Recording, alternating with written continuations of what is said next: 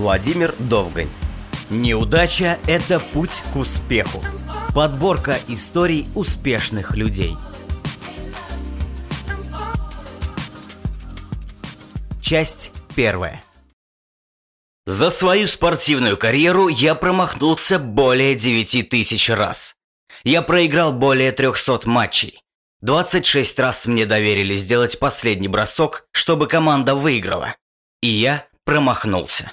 Я терплю поражение вновь и вновь. Поэтому я чемпион. Эти слова принадлежат величайшему спортсмену современности, человеку-легенде Майклу Джордану, великому баскетболисту, заработавшему за свою спортивную карьеру около 500 миллионов долларов. Человеку, ставшему кумиром молодежи всего мира. В Америке и Европе Майкл Джордан – это мегазвезда. Более того, этот человек не просто прекрасный спортсмен, но и образцовый отец, примерный семьянин, педагог, мыслитель. И именно его слова как нельзя лучше описывают отношение выдающихся людей к неудаче. Во всем мире успешные, богатые здоровые люди относятся к жизненным испытаниям, ударам судьбы одинаково. Их кредо все, что не убивает, делает меня сильней. Сильный человек любое испытание и неудачу воспринимает как ступень роста. Слабые и бедные тоже одинаково относятся к неудаче. Неудача для них – это божья кара, невезуха. Родился не в то время, не в той стране, получил не то воспитание. Короче говоря, их убивает любая боль.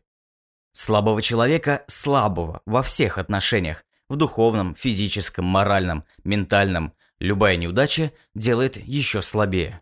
Столкнувшись с бедой, он испытывает только страх. Того же Майкла Джордана в детстве не взяли в школьную баскетбольную команду, потому что тренер решил, что у него нет таланта. Это было испытание. И что же сделал чернокожий парнишка? Залился слезами, распустил нюни и навсегда отказался от любимого вида спорта? Отнюдь. Он просто стал больше тренироваться.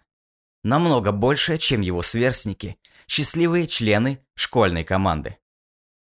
Так от поражения к поражению, от непонимания к непониманию, от испытания к испытанию он стал выдающимся спортсменом и чемпионом. Из книги Владимира Довганя Каждая неудача несет в себе огромный заряд успеха. Недаром в китайском и японском языках иероглиф «катастрофа» имеет два значения. Первое значение – неудача, катастрофа, и второе значение – новые возможности. Если вы спросите любого бизнесмена, предпринимателя, что послужило причиной его взлета, вы обязательно докопаетесь до истинного стартового момента.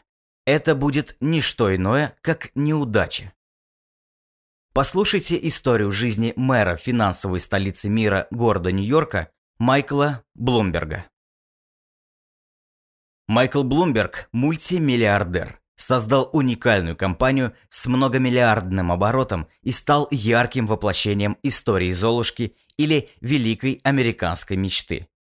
Юноша из бедной семьи, почти случайно поступив в колледж, по его окончании стал работать в брокерской компании. Он отдал этой компании много лет жизни, но его уволили. Катастрофа, неудача, фиаско. Почему уволили именно его, а не какого-то другого сотрудника? Потому что он слабее всех? Потому что он неудачник? Ведь он отдал этой компании столько времени и сердца, относился к ней как к родной семье. Казалось бы, полная неудача, полная катастрофа.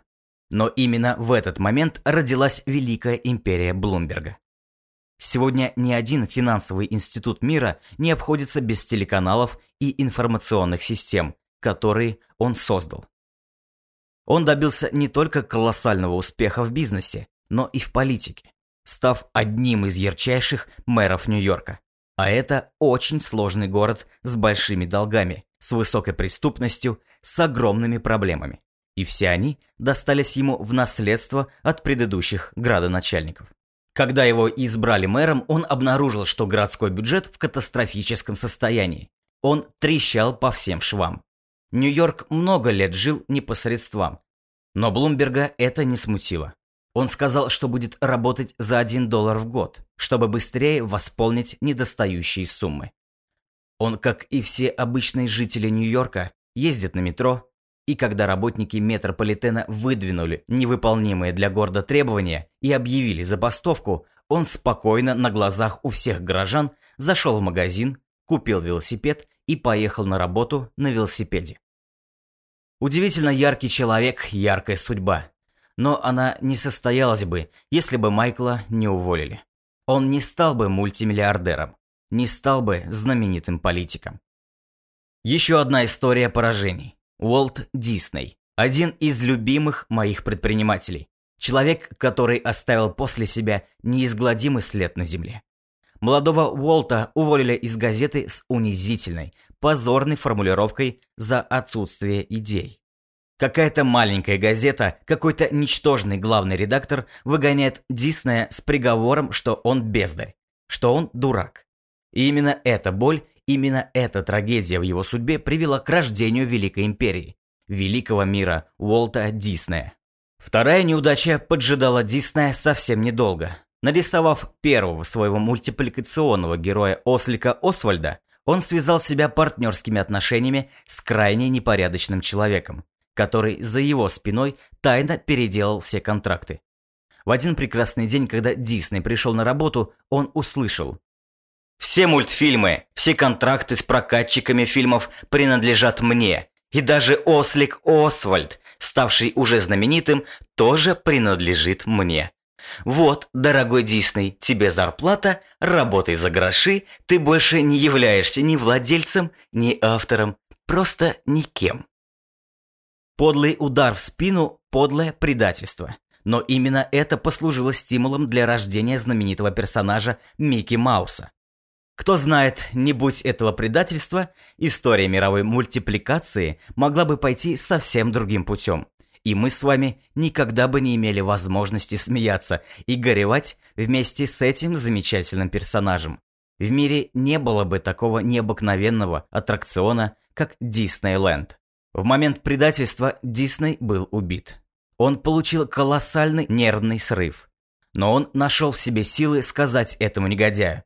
«Забирай этого уродца! В этом мире, с которым я дружу, есть огромное количество новых героев.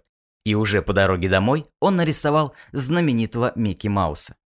А это описание жизненных этапов Уолта Диснея из другого источника, не из книги Довганя. Проблемы Уолта Диснея. В 19 лет Дисней на пару с Абом Айверксом основал компанию Disney Commercial Artists в Канзас-Сити. Фирма протянула один месяц, скончавшись от отсутствия контрактов или доходов. В 20 лет Дисней основал в Канзас-Сити компанию «Смешинки». Первой работой стал мультфильм «Алиса в стране чудес», сделанный по заказу владельцев кинотеатра Канзас-Сити. Продавая мультфильмы слишком дешево, компания стала неплатежеспособной. Это был хороший урок. Но Дисней разорился, прежде чем пришел какой-нибудь успех. Он смылся из города, чтобы избежать встречи с разгневанными кредиторами и в конце концов объявился в Голливуде и сел на шею старшего брата Роя.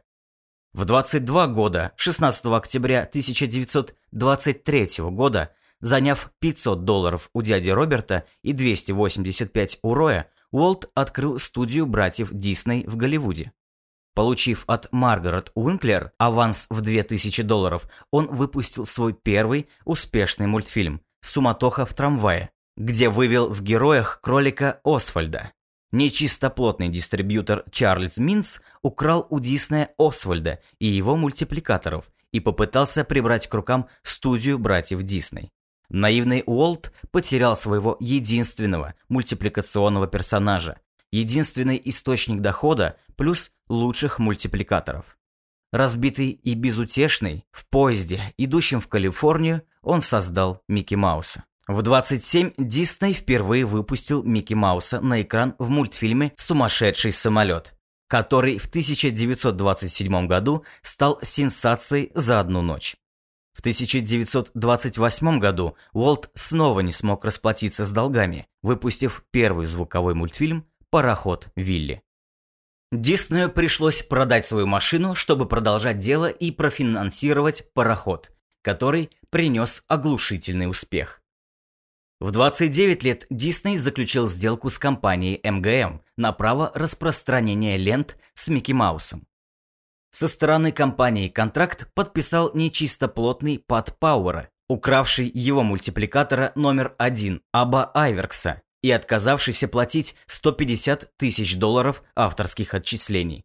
Гэри Кон из Колумбии спас Диснея от неминуемого банкротства после выходки Пауэрса и профинансировал «Веселые симфонии», спасшие компанию. У Диснея был первый нервный срыв, и он принял чрезмерную дозу снотворного, чтобы коррумпированные бизнесмены не мучили его больше. Позднее он называл этот период самым тяжелым в своей жизни. В 31 Дисней первым перешел на цветную пленку, сняв мультфильм «Цветы и деревья», и получил своих первых двух Оскаров в 1931 году. У него кончились деньги, и он пережил второй нервный срыв. Со своими мультипликаторами Уолт расплачивался векселями и символическими суммами. Дисней все поставил на цвет, а затем не смог расплатиться с персоналом. Банкротство казалось неминуемым, но он спас фирму, позволив использовать изображение Микки Мауса в рождественских книжках-раскрасках, на рубашках и часах, а также выпускать его как игрушку. Первый постоянный доход он получил уже в 1932 году. К 32 годам Дисней и Микки Маус стали знаменитыми. Три поросенка по сказкам братьев Гримм были выпущены в 1934 году, стали международным хитом, и студия Диснея процветала настолько, что смогла начать производство «Белоснежки и семи гномов», известный как «Сумасбродство Диснея». Рой обвинил его. «Ты хочешь разорить нас?» Эксперты считали полнометражный рисованный фильм безумной затеей. Студия потратилась на «Белоснежку» и не могла оплатить счета а у Диснея был третий нервный срыв. 35 годам Дисней убедил Банк Америки дать ему кредит 5 миллионов долларов для завершения «Белоснежки», которая, наконец, вышла на экран 21 декабря 1937 года с ошеломляющим успехом. 20 миллионов посетителей заплатили 8 миллионов, чтобы увидеть этот фильм, а компания получила деньги для быстрого роста. Сумасбродство Диснея с учетом новых выпусков принесло на 1990 год 100 миллионов долларов. Во время завершающей стадии работы Дисней пережил еще один срыв. Успех излечил его как раз вовремя, чтобы он смог получить Оскара и появиться на обложке Time в 1938 году. В 38 лет Дисней купался в деньгах, который принес ему прокат Белоснежки, и запустил еще три работы, сравнимые с подвигами Геракла «Пиноккио», «Бэмби» и «Фантазию». Они неминуемо разорили бы его, если хотя бы одна лента провалилась, Смета всех трех фильмов превысила бюджет, и два были отложены. Меньше чем через 20 месяцев студия опять не могла оплатить счета, а «Пиноккио» и «Фантазия» были сделаны лишь наполовину. Дисней купил участок земли для студии в Бербанке. Его брат Рой сделал финансовый ход, выбросил акции на рынок в 1939 году, что принесло наличность, необходимую для завершения трех главных проектов. В феврале 1940 года 39-летний Дисней выпустил «Пиноккио», затратив на него 3 миллиона долларов. Самый дорогой мультфильм из всех когда-либо выпускавшихся на экраны. Фильм вызвал бурю восторга. Затем на экраны вышла фантазия и с треском провалилась. А Бэмби был отложен на неопределенное время. Уолт взял на работу Леопольда Стаковски, который использовал в фантазии музыку Стравинского, что тоже стало одной из причин провала. Это был золотой век студии Диснея. К 40 годам Уолт достиг профессионального успеха, но эмоционально потерпел катастрофу. 1941 был годом тяжелейшим. В июне рабочие студии устроили забастовку. Фантазия провалилась. Его отец скончался, спровоцировав самый тяжелый нервный срыв. Компания снова была на грани банкротства. Рой распознал в брате суицидальные наклонности и силком отправил в трехмесячный отпуск, пока сам улаживал забастовку через обязательный арбитражный суд. После забастовки в октябре 41-го Дисней с большой помпой выпускает «Дамбо» и спасает компанию от разорения. Из-за финансовых неурядиц он потратил на «Дамбо» всего 1 миллион, в противоположность 2-3 миллионам, затраченным на другие мультфильмы. В начале 42-го Министерство обороны конфисковало студию из-за его близости к Бербанскому отделению Lockheed Aircraft. Дисней был вне себя от этого поступка и объявил, что уходит в отставку в зрелом возрасте 41 года. Заскучав, он почти сразу же вернулся в мультипликацию, производя учебные фильмы для ВМФ США, чтобы оплачивать счета. В 1944 году студия Диснея снова была неплатежеспособной, и ей требовалась наличность, чтобы пережить провал Бэмби. Неунывающий Дисней во второй раз выпускает Белоснежку, пользующуюся огромным спросом. И доходы от фильма, полученные без всяких лишних затрат, спасли его от неминуемого банкротства. В 1947 году в возрасте 46 лет Дисней смог получить первые доходы после 7 лет перерыва, но в 1949 году снова был на грани разорения. В этот период своей жизни он был эмоционально подавлен, он пережил бурный роман с Долорес Дель Рио, начал много пить, выкуривал по три пачки сигарет в день и потерял интерес к творчеству. Авиакатастрофа, произошедшая на Аляске по вине нетрезвого пилота, в которой Дисней чудом избежал смерти, вызвала в нем чувство недолговечности жизни и пробудила дремавший дотоле творческий дух. Дисней использовал ландшафт Аляски в создании мультфильма «Тюленей остров», который и Рой, и Говард Хьюз рекомендовали смыть. Он оставил их совет без внимания и получил в 1948 году награду Академии. Первый план парка развлечений Микки Мауса в Бербанке Дисней вычертил в августе 48-го. Но задолженность банку не давала возможности осуществить проект. Рой назвал это «сказкой», и на этой почве обвинил брата в шизофрении за такую его детскую идею.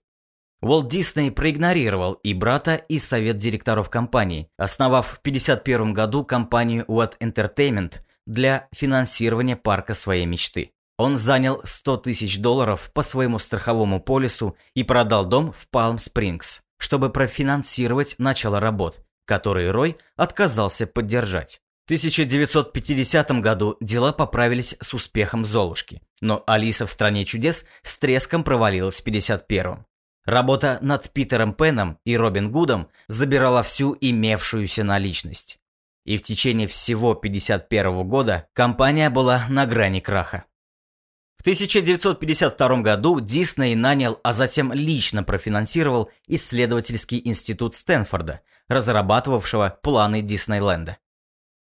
Совет директоров студии получил в 1953 году заключение экспертов по паркам аттракционам в планах, представленных Институтом Стэнфорда, и пришел к выводу, что парк никуда не годится. Именно те причины, которые они выдвинули, аргументируя убыточность парка, послужили причинами его феноменального успеха. И посоветовал Уолту Диснею сэкономить деньги. Телевидение было смертельным врагом Голливуда, но Дисней ударил по рукам с компанией ABC, которая в том же 53 году предоставила деньги на строительство Диснейленда. Дисней получил источник финансирования, а ABC – права на фильмотеку Диснея и право представлять все его работы. Диснею было 53 года, когда 27 октября 1954 года на телевидении впервые появились клуб Микки Мауса и история Диснейленда. Сам Диснейленд открылся для посетителей 17 июля 1955 года, сделав Диснея миллионером. Финансовым кризисом пришел конец. Телешоу Диснея произвели революцию этого средства массовой информации и положили начало долгосрочным отношениям между Голливудом и телевидением.